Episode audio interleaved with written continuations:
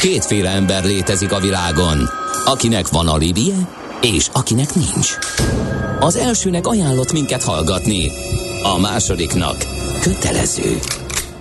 Te melyik vagy? Millás reggeli, a 90.9 Jazzy Rádió gazdasági mápecsója. Ez nem animi, ez tény.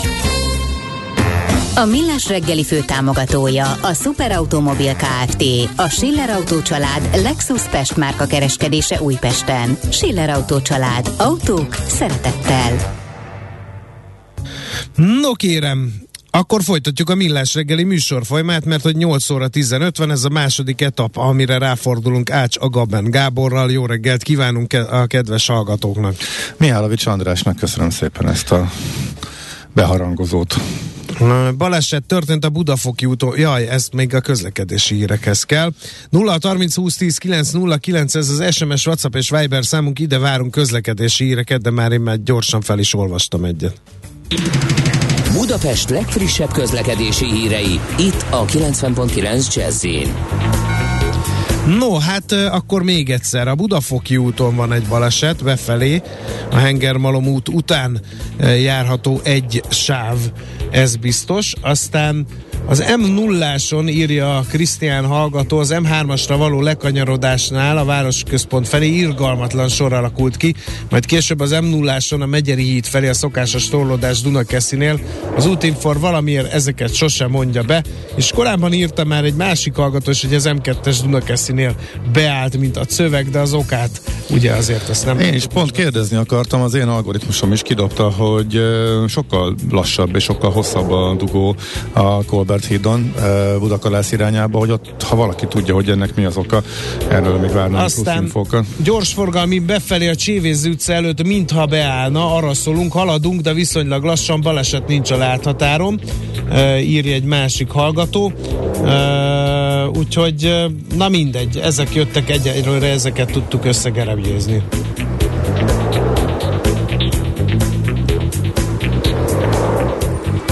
Sokkolóak a változások? Vezetőként nem követni, hanem formálni akarod a trendeket? Valódi transformációt szeretnél és nem káoszt? Mondani könnyű, megcsinálni nehéz. Nézz a mélyére a feladatoknak, és készülj fel a Millás reggeli Epic Stories rovatával.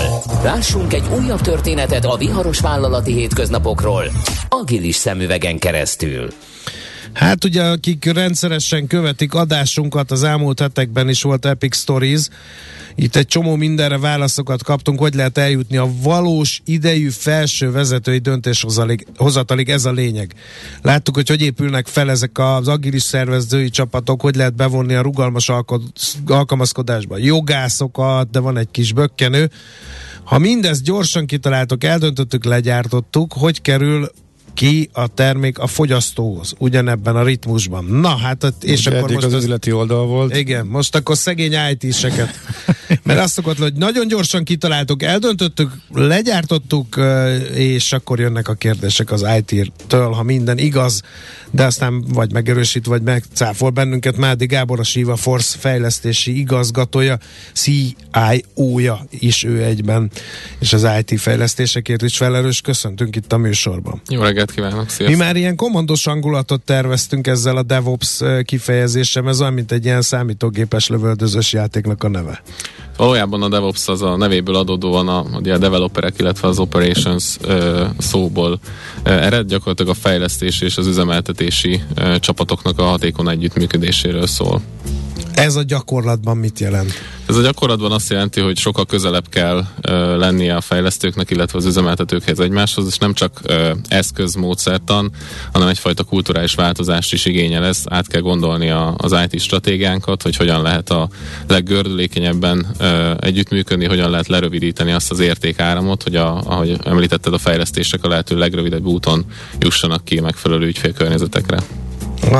Ez így elmondva maga a Kánaán, de biztos vannak bökkenők, ezekről majd beszéljünk, mert utána néztünk itt a beszélgetés kapcsán, hogy mik ezek, de egy vállalat szempontjából ezt hogy kell elképzelni a gyakorlatban? Tehát, hogy azt nem tudom elképzelni, most itt komolyan, hogy vannak ugye a fejlesztők, akik ugye kitalálják a terméket, meg vannak mondjuk az IT-sek, akik ezt meg is valósítják. Az egyik a 3. emelet 4-ben van, a másik a 7. emelet 2-ben.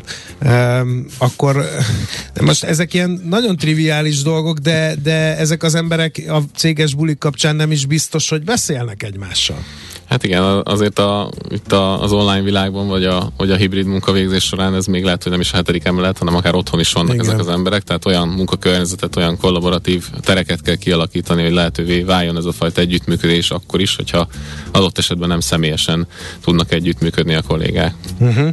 És hogy a felelősségi viszonyokat, hogy ki a főnök, ki dönt, mert egy ilyen fejlesztés, ha csak ezt a szerencsétlen millás reggeli projekteket nézzük, az 1000 ágon-bogon el tud folyni, szét tud esni, nem tud megvalósulni. Kellene lenni egy döntéshozónak, aki az asztalra csap, és azt mondja, hogy jó, eddig értem a vitát, mindenkinek igaza van, de azok tapsolhatnak most, akik a B választ jelölték meg, mert hogy ebben az irányba tudunk tovább menni, aztán ha nem sikerül, az majd az én felelősségem lesz. Tehát, hogy ezeket hogy lehet leosztani? Vagy határidőket kiosztja le, ki ellenőrzi, mi van, ha valaki megszegi a határidőt? Tehát, hogy ez ilyen, neki lehet állni ennek nagy lendülettel, aztán jönnek az apró kis egészen pici operatív problémák, és szétcsúszik az egész.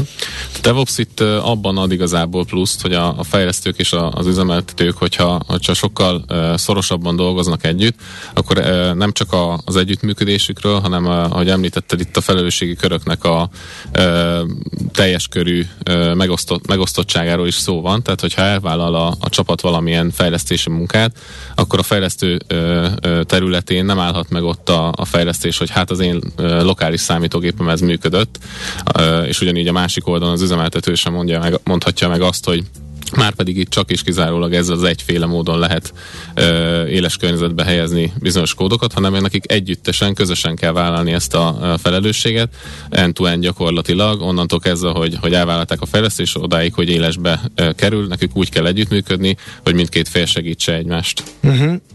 Mennyire kell automatizmusokat beépíteni a rendszerbe? Hát ugye ez a módszertan mellett, amit az eszközök tudnak megtámogatni, abszolút, tehát vannak olyan ilyen build és deployment szoftverek, amik az egyik ugye csomagot előállítja, fejlesztési csomagot előállítja, a másik pedig kihelyezi a megfelelő ügyfélkörnyezetre, ebből rengeteg típusú eszköz létezik ma, és hát gyakorlatilag pont ez az a plusz, amit még hozzá lehet adni ehhez az egész DevOps-os kultúrához, filozófiához, hogy az automatizációval még egyfajta hatékonysági fokot, egy gyorsaságot lehet hozzátenni. Nagyon gyorsan változó ügyféligényekhez, nagyon gyorsan ki kell tudnunk ezeket a fejlesztéseket, akár naponta többet is az ügyfelekhez kiadni. Ez az egyik. A másik oldalon pedig, hogy vannak már olyan technológiák, amik lehetővé teszik azt, hogy egy komplett infrastruktúrát, több számítógépből álló rendszereket néhány sorkódnak a futtatásával automata fel tudja építeni, és nem kell egyedileg kézzel telepíteni több kollégának napokon keresztül. Ezeket bármikor el tudjuk indítani, vagy akár le is tudjuk állítani. Nagyon gyakran volt probléma a nagyvállalatoknál az, hogy ahogy egyre több projekt párhuzamosan működik, ezeket ugye tesztelni is tudni kell, és hogyha csak egy vagy két dedikált tesztkörnyezet van, akkor nincs arra lehetőség, hogy párhuzamosan 5-6 projektet tudjanak tesztelni. Ezekkel a technológiákkal ezt lehetővé lehet tenni, hogy pillanatok alatt felhúzunk egy új környezetet, ott letesztelik, ha befejezték, lezárjuk, és megyünk tovább. Mi a helyzet a mérésekkel, az adatokkal? Ugye rengeteget beszélünk bármilyen fejlesztés kapcsán a mérésekről, meg az adatokról, hogy vissza kell mérni, akár már a fejlesztési folyamatot se várt, hiszen egymásra fognak mutogatni a kollégákat. De hát én múlt héten leadtam. Nem adtad le, mert nem volt befejezve az, hogy de azért nem volt befejezve, és innen megint szétcsúsztunk. Szóval láttam már ilyet én magam is, pedig nem nagy lélegzetvételű projekteken dolgoztam. Szóval ezeket a méréseket, visszaellenőrzést, ezt is lehet automatizálni? Mert amiről most beszélünk, a szemlátomás egy nagyon bonyolult rendszer. Ezt egy ember nem fogja átlátni, hogy épp hol tart a projekt mondjuk.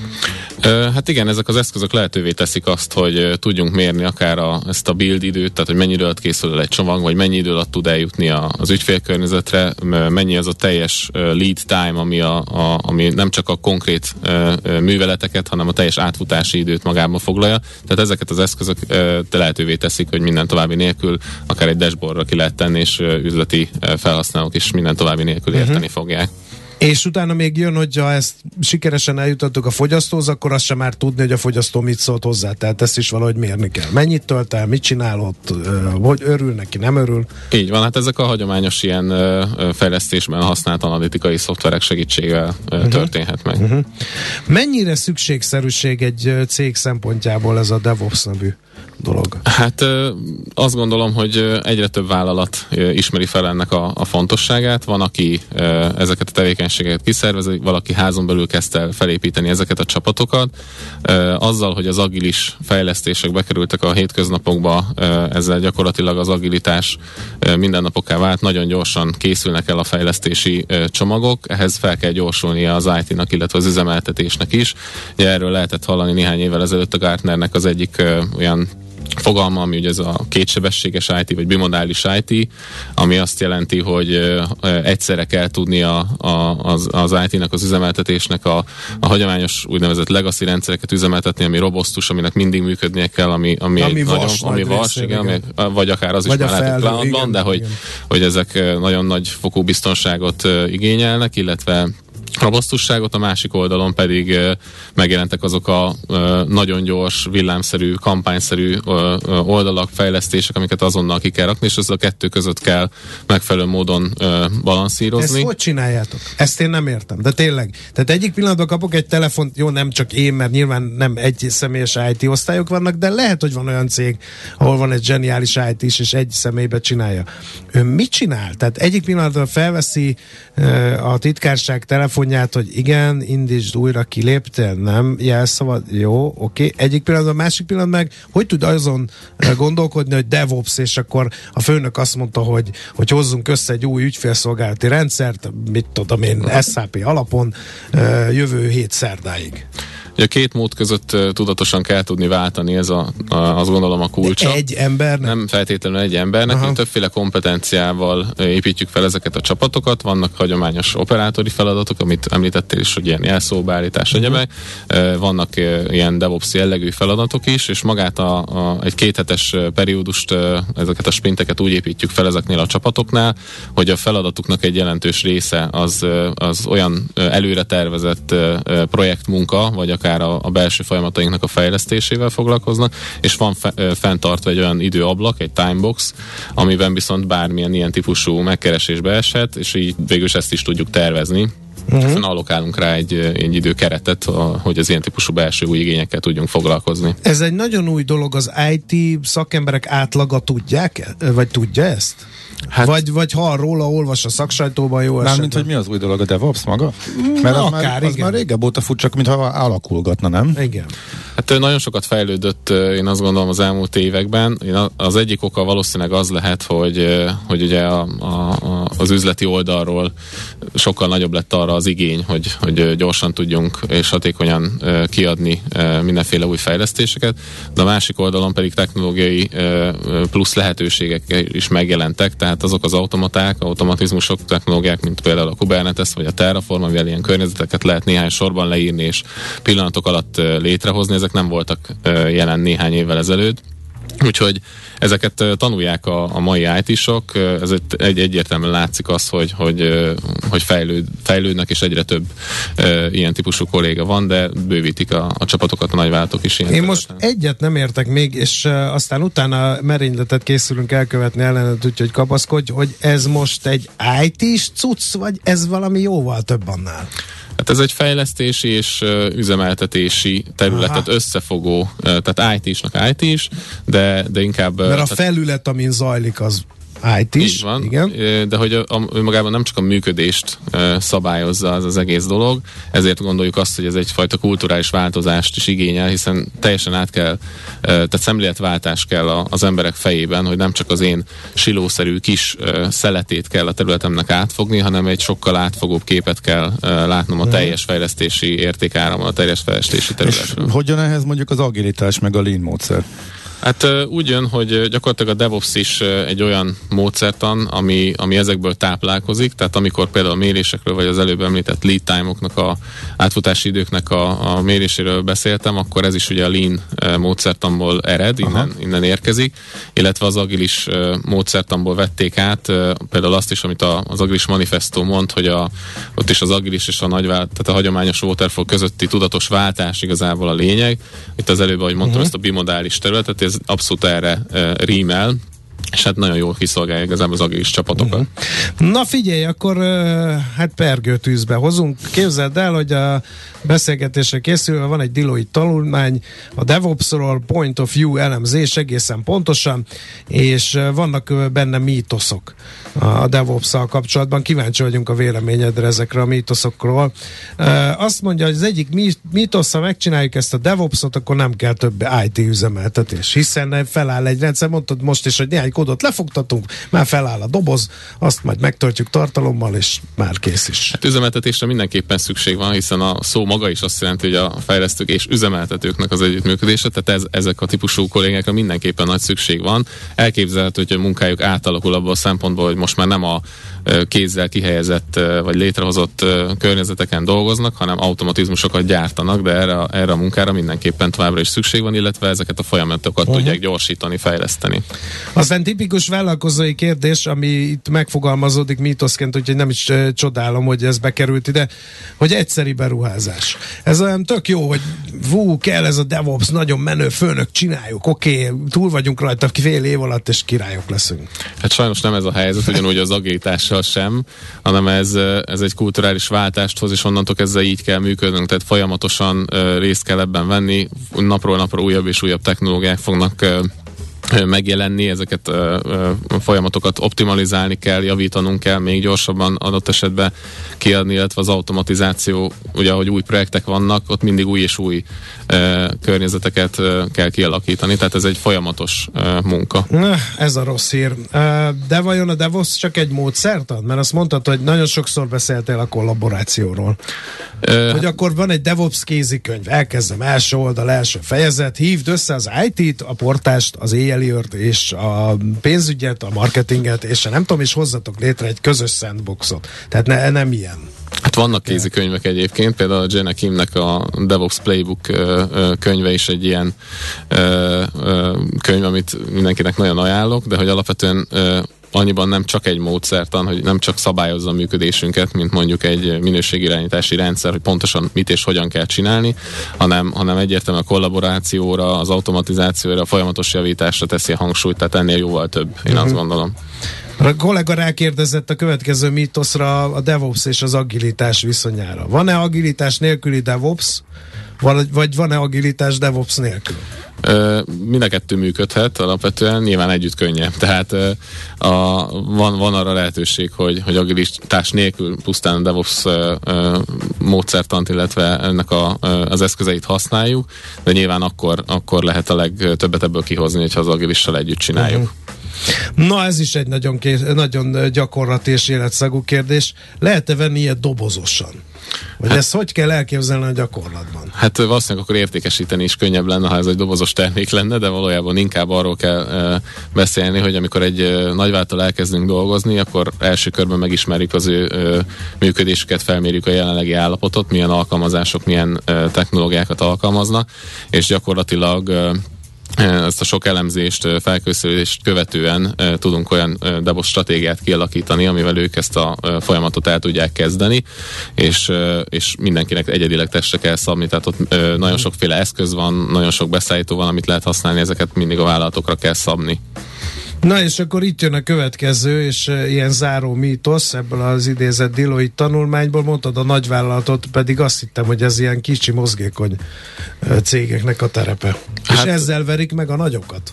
Valójában innen indult, ez tény, de most már ugye a nagyvállalatoknál, hogy az agilis betört az elmúlt évek során, a DevOps-ra is egyértelműen az látszik, hogy megjelent a nagyváltoknál is, tehát ők is építik ezt a kompetenciát. Milyen sikerrel?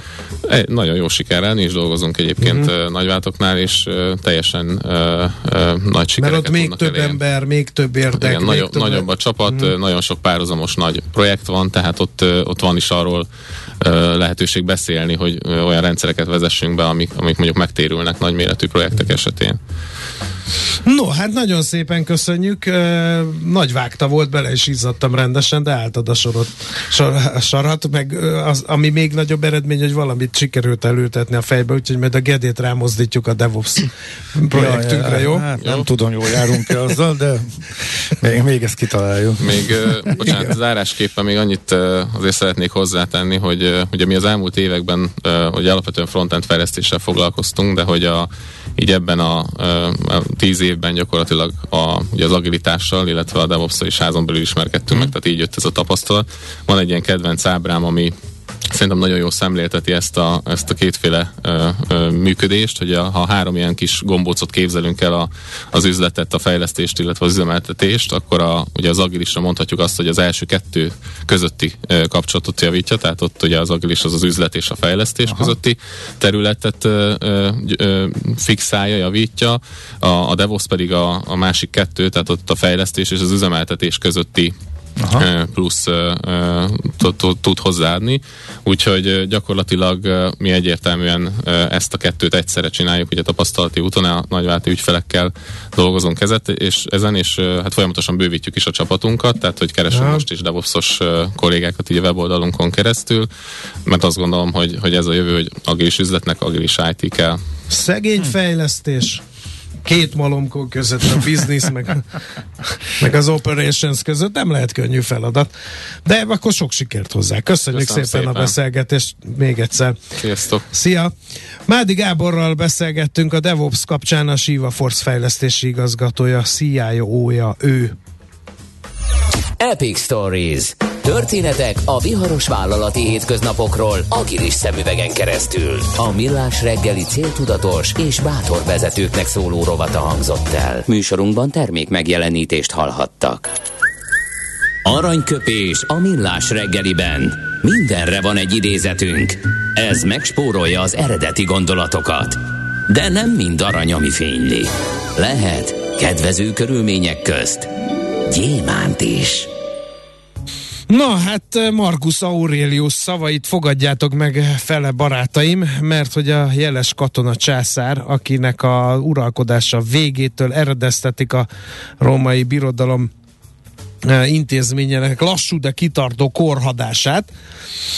Szóval tőle választottunk aranyköpést ebben a műsorban, azt hiszem, hogy nem is kérdéses. Ezen a napon Marcus Aurelius mondás van, mely így hangzik: egyenesnek kell lenni, nem pedig kiegyengetetnek. Ez milyen szó? Ez mit jelent, a kiegyengetett? A kiegyengetett szó ebben a kontextusban szerény meglátásom szerint azt jelenti, hogy ugye nem, tehát hogy így elindulsz, kapsz egyet balról, jó, akkor egy kicsit jobbra megyek, kapsz egyet jobbról, ja, akkor kicsit, tehát eldöntöd és menjél keresztül mindenen, ahogy a Gede csinálja a szerkesztőségi értekezleteken. Most már értem. Aranyköpés hangzott el a Millás reggeliben. Ne feledd, tanulni ezüst, megjegyezni arany. A szerencse fia vagy? Esetleg a szerencse lánya? Hogy kiderüljön, másra nincs szükséged, mint a helyes válaszra. Játék következik. A helyes megfejtést beküldők között minden nap kisorsolunk egy páros belépőjét a Budapest Arénában most hétvégén látogatható Baba Mama Expo és Kide Expo rendezvényre. Mai kérdésünk: átlagosan hány hónapos korban állnak fel a babák? A. Nagyjából 7-8 hónapos korban, B. Nagyjából 9-12 hónapos korban, C. Nagyjából 14-15 hónapos korban. A helyes megfejtéseket ma délután 16 óráig várjuk a játékkukac@jazzy.hu e-mail címre. Kedvezzem ma neked a szerencse! Arra lettem figyelmes, hogy ma szokatlanul kedves és jó fej vagy, hát nem, azért maradjunk a múlt időnél, eddig, tehát voltál. Majdnem kicsúszott az egyszavas sablon válasz. Voltál, ezért elővettem neked egy... Jaj, de tündér vagy, böngyörkém. Ráadásul egy régebbi verzióban még nincs levágva. Nincs levágva a vége. Túl kedves vagy hozzá. Figyelj, Ennyit ellett. Csak nem a taró. De hallgassuk körülbelül. De a végét, a pörgés vele, hogy a végét. Igen, most, igen, a kicsit, ez most már nem a levágott verzió, hogy kicsit tovább tudjuk hallgatni. Úgyhogy mielőtt csak neked. Hadd mondjam el, mert utána megint idegbeteg leszek. Igen. Magyar Kereskedelmi és Iparkamera örömmel értesített ma a központi rendszeren keresztül, hogy a január első hetében befizetett kamarai hozzájárulást megfizettem. Erről folyóhó 26-án értesítenek egy nagyon jó január 10-ére visszadátumozott igazolást adtak ki. 3,5 hónap alatt megjött. Bravo, 5000 forint. Ez ennyire fussa. Miért nem fizetünk 15,000 forintot havonta, akkor meg majd jönne rendesen 10-én, nem április 26-án. Bravo, Magyar Kereskedelmi Iparkamara. Minden kedves munkatársnak küldjük a következő zeneszámot. Innen oda, ezt ennyiért, onnan ide, azt annyiért, majd innen oda, ezt és vissza azt. Emennyiért, közben bemegyünk oda azokért, és átvisszük amoda. Amennyiért, mindezt logikusan, hatékonyan, érted? Ha nem, segítünk. Észjáték, a Millás reggeli logisztika rovata. Hát, de development se lennék, de nem biztos, hogy logisztikus lennék helyette, hogyha választani kéne, mert azért logisztikusok élete sem játék és messe, kedves gyerekek, mert hogy egyre nagyobb az igény, egyre több a feladat, viszont egyre kevesebben választják ezt a hivatást. A munkaerő hiány nem új jelenség ebben az ágazatban. Úgyhogy nézzük tovább, hogy hogyan lehet a nagy versenyben, a munkavállalókért folytatott nagy versenyben helyt állni. Üveges Zoltán, a Ray-Ban Trans European Hungary Kft. Értékesítési és marketing vezetője van a vonal túlsó végén, majd ő elárulja, de biztos nem a teljes receptet, mert akkor nekünk nem marad munkaerejük. Jó reggelt kívánunk! Így van, az egyik legnagyobb kincs a munkaerő. Jó reggelt! Jó reggelt! Na, mennyire volt pontos a helyzetjelentés, amit itt vázoltam fél laikusként?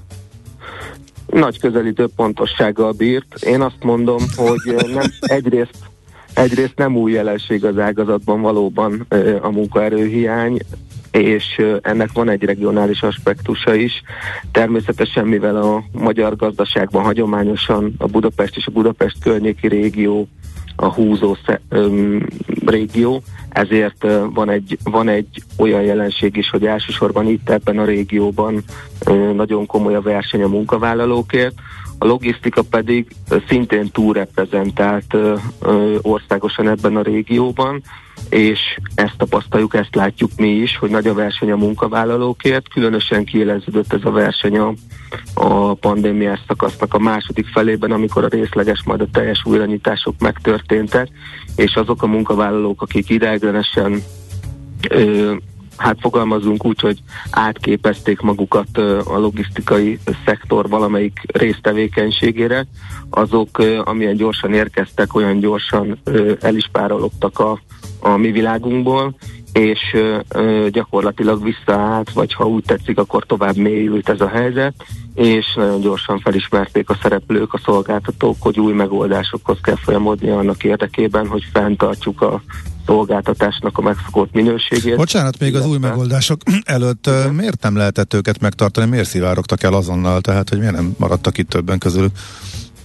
Azért azt látni kell, hogy összehasonlítva más ágazatokkal, a logisztikának a kékgalléros része, tehát gondolok itt a sofőrökre vagy a raktári dolgozókra, az egy komoly feladatot, egy komoly elvárást támaszt a munkavállalók felé, és hogyha hasonló juttatásokat lehet megszerezni kicsivel könnyebb fizikai megterhelés révén, vagy kicsivel kevesebb, ha úgy tetszik, tananyag elsajátításával, akkor értelemszerűen ez azonnal mozgatja is a munkavállalókat más szektorok felé, azon kívül, hogy nyilván szeretne mindenki a saját általa tanult szakmában tovább fejlődni és tovább dolgozni, amikor a pandémia alatt erre nem volt lehetőség, gondoljunk csak a vendéglátásra, mint tipikus szektorra, akkor kényszerből választották sokan azt, hogy autóra ülnek, vagy raktárakba szerződnek el. Természetesen, amikor újra lehetőség volt a saját szakmájukban elhelyezkedni, akkor azonnal No, hát képzeld el, hogy mi azért a logisztikai rovatba direkt egymást spannoljuk azzal, hogy ezekről a futurisztikus fejlesztésekről is ilyen újságcikkeket beolózzunk időnként a műsorba. Hát itt már robotok, drónok, önjáró targonca, szuperraktárosak, ilyen exoskeletonba bújva, nem is kell targonca, mert maga pakolja fel a 7. szintre is a csomagokat. Ez mennyire jellemző ma a magyar hétköznapokban? Vagy ez még csak ilyen kísérlet? Abszolút jellemző, és egyre jellemzőbb lesz, egyre inkább az lesz a realitás közép-kelet-európai régióban is, és így Magyarországon is, elsősorban az előzőekben fejtegetettek miatt, hogy egyre inkább gazdaságilag megéri majd a különböző automatizációs megoldásokban gondolkodni, és talán a majd szót lassan el is hagyhatjuk ebből a mondatból, hiszen egyre másra realizálódnak azok a beruházások, amik vagy meglévő logisztikai környezetben végrehajtott automatizációról, modernizációról szólnak, vagy már eleve a logisztikai környezet maga, az új logisztikai környezet úgy jön létre, egy raktár vagy egy átrakó központ, hogy jelentős automatizáltság, robotizáltság jellemzi. Ez lehet akár raktári oldalon is, tehát a különböző csomagoló robotok, autonóm vagy félautonóm anyagmozgató eszközök révén, de nem vagyunk messze attól, hogy a szállítmányozásban is megjelennek a különböző automatizációs formák, ennek elsősorban szabályozási, illetve kapacitásbeli keretei vannak jelen pillanatban, hiszen a közlekedésben azért egy ilyen vezető járművet még félve engednék ki Európában. Jó, de azt egy robot se fogja megoldani, ha a távol keretről nem jön a konténer. Ezeket hogy sikerült megoldani, megugrani a logisztikai ágazatban? Ez így van, ebben jelen pillanatban elég feszült a helyzet. Kicsit talán javult a tavalyi évhez képest, de ugye jelenleg ismét a hírekben szerepel Kína és a COVID-fertőzésnek egy újabb veszélye, ami elsősorban Kína legnagyobb kikötőjét, Shanghai Ningbo kikötőt fenyegeti, és ezzel kapcsolatosan a konténerforgalomban szintén adódtak fennakadások, bár úgy néz ki, hogy a kínai fél is ezt igyekszik a lehető legnagyobb fokon, amiben működhet a shanghái kikötő, fenntartani, és ezáltal csökkenteni a kikötőben kialakult 5 éve nem látott dugó helyzetet, ami most elsősorban a rakodásoknak a késlekedéséből fakad. Ugye hónap elején több mint 500 hajó várakozott a kikötőnél, mostanában egy picit javult a helyzet, de továbbra is azt várjuk, hogy nagyon nagy volatilitás fog jellemezni a hajós piacot, és nagyon nagy verseny lesz az üres konténer kapacitásért. Mondtad azt, hogy az országhatárokon belül nagyon vízfejű ez a logisztikai iparág, azaz a fővárosra és környékére koncentrálódik, de van még így tér azért fejlődésben, mondjuk kicsiben? Vagy lehet olyan, hogy felértékelődik majd egy másik régió? Mondok egy példát, ha Debrecenben felhúzzák a BMW gyárat, akkor nem biztos, hogy Tárnokérd alsóról kell azt ellátni. Így van, és ez egyre inkább felértékelődik a Magyarországon is a régiók szerepe. Mi is ezt látjuk, és emellett tettünk hitet, és ezért is fejlesztünk több vidéki régióban is. Egyértelmű, hogy az egyik része az, hogy infrastruktúrálisan a szolgáltatási környezetben nagyon nagyot fejlődtek a vidéki régiók, a vidéki nagyvárosok körzetei, tehát most már megéri, vagy akár jobban megéri is bizonyos iparágak esetén vidékre telepíteni bizonyos tevékenységeket, ugyanakkor képzett emberi erőforráshoz is könnyebben lehet jutni a vidéki régiókban és a vonzáskörzetükben, ez továbbá felértékeli ezeket a régiókat, és a mi tapasztalatunk is az, hogy működnek ezek a vidéki koncepciók, úgyhogy biztos, hogy a fejlődésnek az egyik iránya az ez. Uh-huh. Én nem vitatnám, hogy a logisztika sikeres ágazat maradt. Most eddig a problémákról beszéltünk, de azért lépést tartani egy ilyen, csak egyet ragadnék ki, egy ilyen elkereskedelmi robbanással, igen, vannak problémák, tudom, mindjárt megszórnak bennünket az üzenőfalunkon, de azért annyi kihívás volt, hogy itt mi lehet a túlélés titka, mi lehet a fejlődés titka, mert itt aztán a kínai konténer számoktól a sanghái kikötő megnyitásán keresztül a koronavírus szabályokon át a növekvő forgalomig annyi mindenre kellett figyelni. Igen, az egyik kulcs az a rugalmasság, és ez az egyik nagy szépsége a logisztikának, ha lehet ilyet mondani, hogy igen, sok munkát adott az elmúlt időszakban azt, hogy kielégítő szolgáltatási színvonalat biztosítsunk és tartsunk fönn. Azt gondolom, hogy mondhatom, hogy az egész szektorban nagyon sokat dolgoztak ezért a szakemberek, itt Magyarországon is. Az egyik kulcsa, hogy hogyan tudunk rugalmasan reagálni a nagyon hirtelen változó igényekre.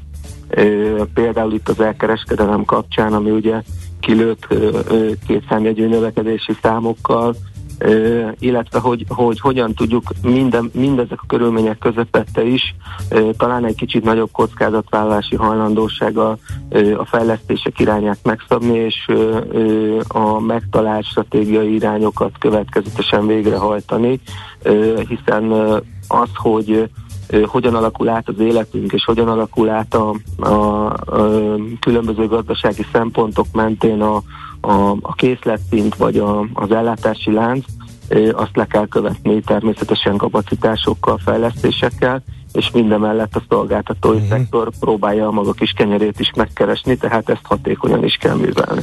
Figyelj, annyira a jövőről beszéltünk itt a DevOps kapcsán, hogy agilis működés, meg pörgés, meg mindenki beszéljen mindenkivel egy közös homokozóban, mert ez lesz az új normális. A logisztikában akkor mi az új normális? Azt gondolom, hogy abszolút csatlakozni tudok az előző beszélgetéshez ezen a téren. Tehát az egyik mindenképpen az, hogy számunkra is nagyon nagy lehetőséget hordoz az, hogy a különböző big data elemzések, illetve az azokból származtatott döntéshozatali forrásokat hogyan aknázzuk ki. A másik része pedig egyfajta együttműködés, együttgondolkodás, egy dinamikus együttgondolkodás az ügyfeleinkkel, hogy az egyes célpiacokon, az egyes alapanyag forrásokon hogyan tudunk optimalizálni, hogyan tudunk előnybe kerülni. Ez ma már a partnereink nélkül, végrehajtott stratégiai akciók nélkül elképzelhetetlen. Uh-huh. Hát én egy logisztikai menedzsment indexet szeretnék belobbizni a makrogazdasági mutatók közé, mert szerintem előbb látjátok ti, hogy gond van a gazdaságban, mint hogy ezt kimutatnák a statisztikák. Sok szempontból igen, lehet támogatni a kezdeményezést, mert hogyha jól olvassuk és értelmezzük ezeket az információkat, amikor hirtelen meglódul a készletezés, különböző reakciók történnek, akkor már értékes információkat tudunk belőle levonni arról, hogy mik a mögöttes gazdasági folyamatok, és mi történt az elkövetkező időszakban. Hát légy szíves, valamennyi logisztikussal találkozó lapogasd meg a hátát a nevünkben, és add át maximális tiszteletünket, mert tényleg bele se gondolunk, hogy mi lenne velünk nélkülük. Úgyhogy kitartás, agilitás és lendület. Köszönöm szépen a beszélgetést. Köszönjük szépen, így lesz. Köszönöm én is a beszélgetést. Szervusz! Viszontlátásra, sziasztok! Üveges Zoltánnal beszélgettünk, a Reben Trans European Hungary Kft. Értékesítés és marketing vezetőjével.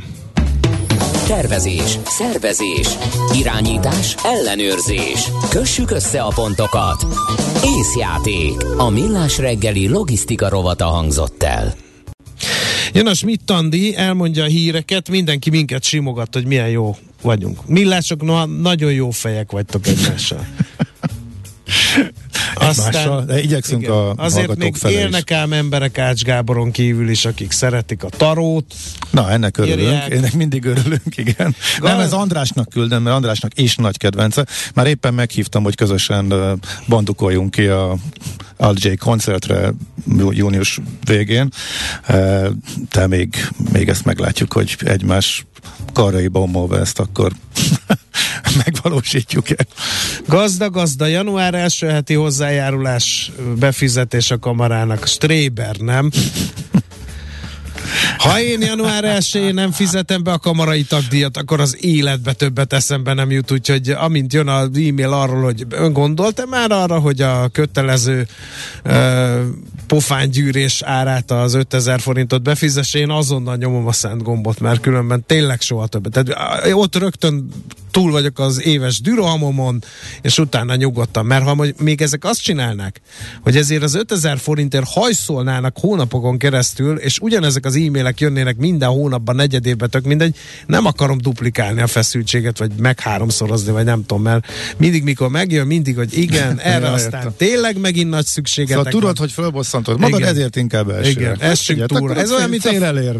Ez olyan, mint a fogorvosnál, hogy tessék kihúzni, mindegy, gyorsan, ne gyökérkezeljünk meg semmi ilyesmit. Most persze szakmailag biztos hülyeséget mondtam, de mindegy. Két mi bosszant? Engem például most elkezdtem egy cikket, ami úgy kezdődik, hogy olyan mértékben lett crazy a világunk. Hoppá! És már csukom is be. Crazy? Igen, és ez most harmadszor jött szembe, szerintem mind a háromszor. Ez ilyen, az a telex szubkultúrában terjedhet, mert szerintem mind a háromszor a telexes. Nem tudok egymás követi, nem tudom. Ezt most valahogy nem tudom megfejteni, és mind a háromszor, amikor megláttam ezt a szót, kiléptem az adott cikkből. Bár ez már nem tudom, ez már ilyen öregkori becsípődés lehet. Nem tudom, ez kifejezetten idegesít. Lehet, hogy meg fogom majd szokni. Még az is lehet, hogy használni fogom x év után, nem tudom, egyelőre nem tudom, miért visszajogok én ettől. Pedig hol van az a Crazy Srác című, de az milyen régi már. Nekem is ez jutott eszembe, igen. De akkor se használta senki, akkor se értettem, most nem tudom, most újra előkerült, és most ismét terjed. Nem tudom. Nem megy ez nekem. Ha minden nap kell e-mailt küldeni, és ezért egyből kapok pénzt, a Millás reggeli e-mail címe szét lesz spammelve. Sok sikert. Na, megy a éppen jó IT biztonsági válaszcsapás cserébe, úgyhogy tessék csak próbálkozni. Még most elkezdünk bosszankodni és egymást bosszantani, ne tegyük. Úgyhogy akkor menjünk el a hírek, és mondjuk el, milyen kiváló témánk lesz, mert hogy mi történt 800 évvel ezelőtt? Második András kivonta kardját, ketté törte a térdén, és azt mondta, jól van, dok meg, akkor...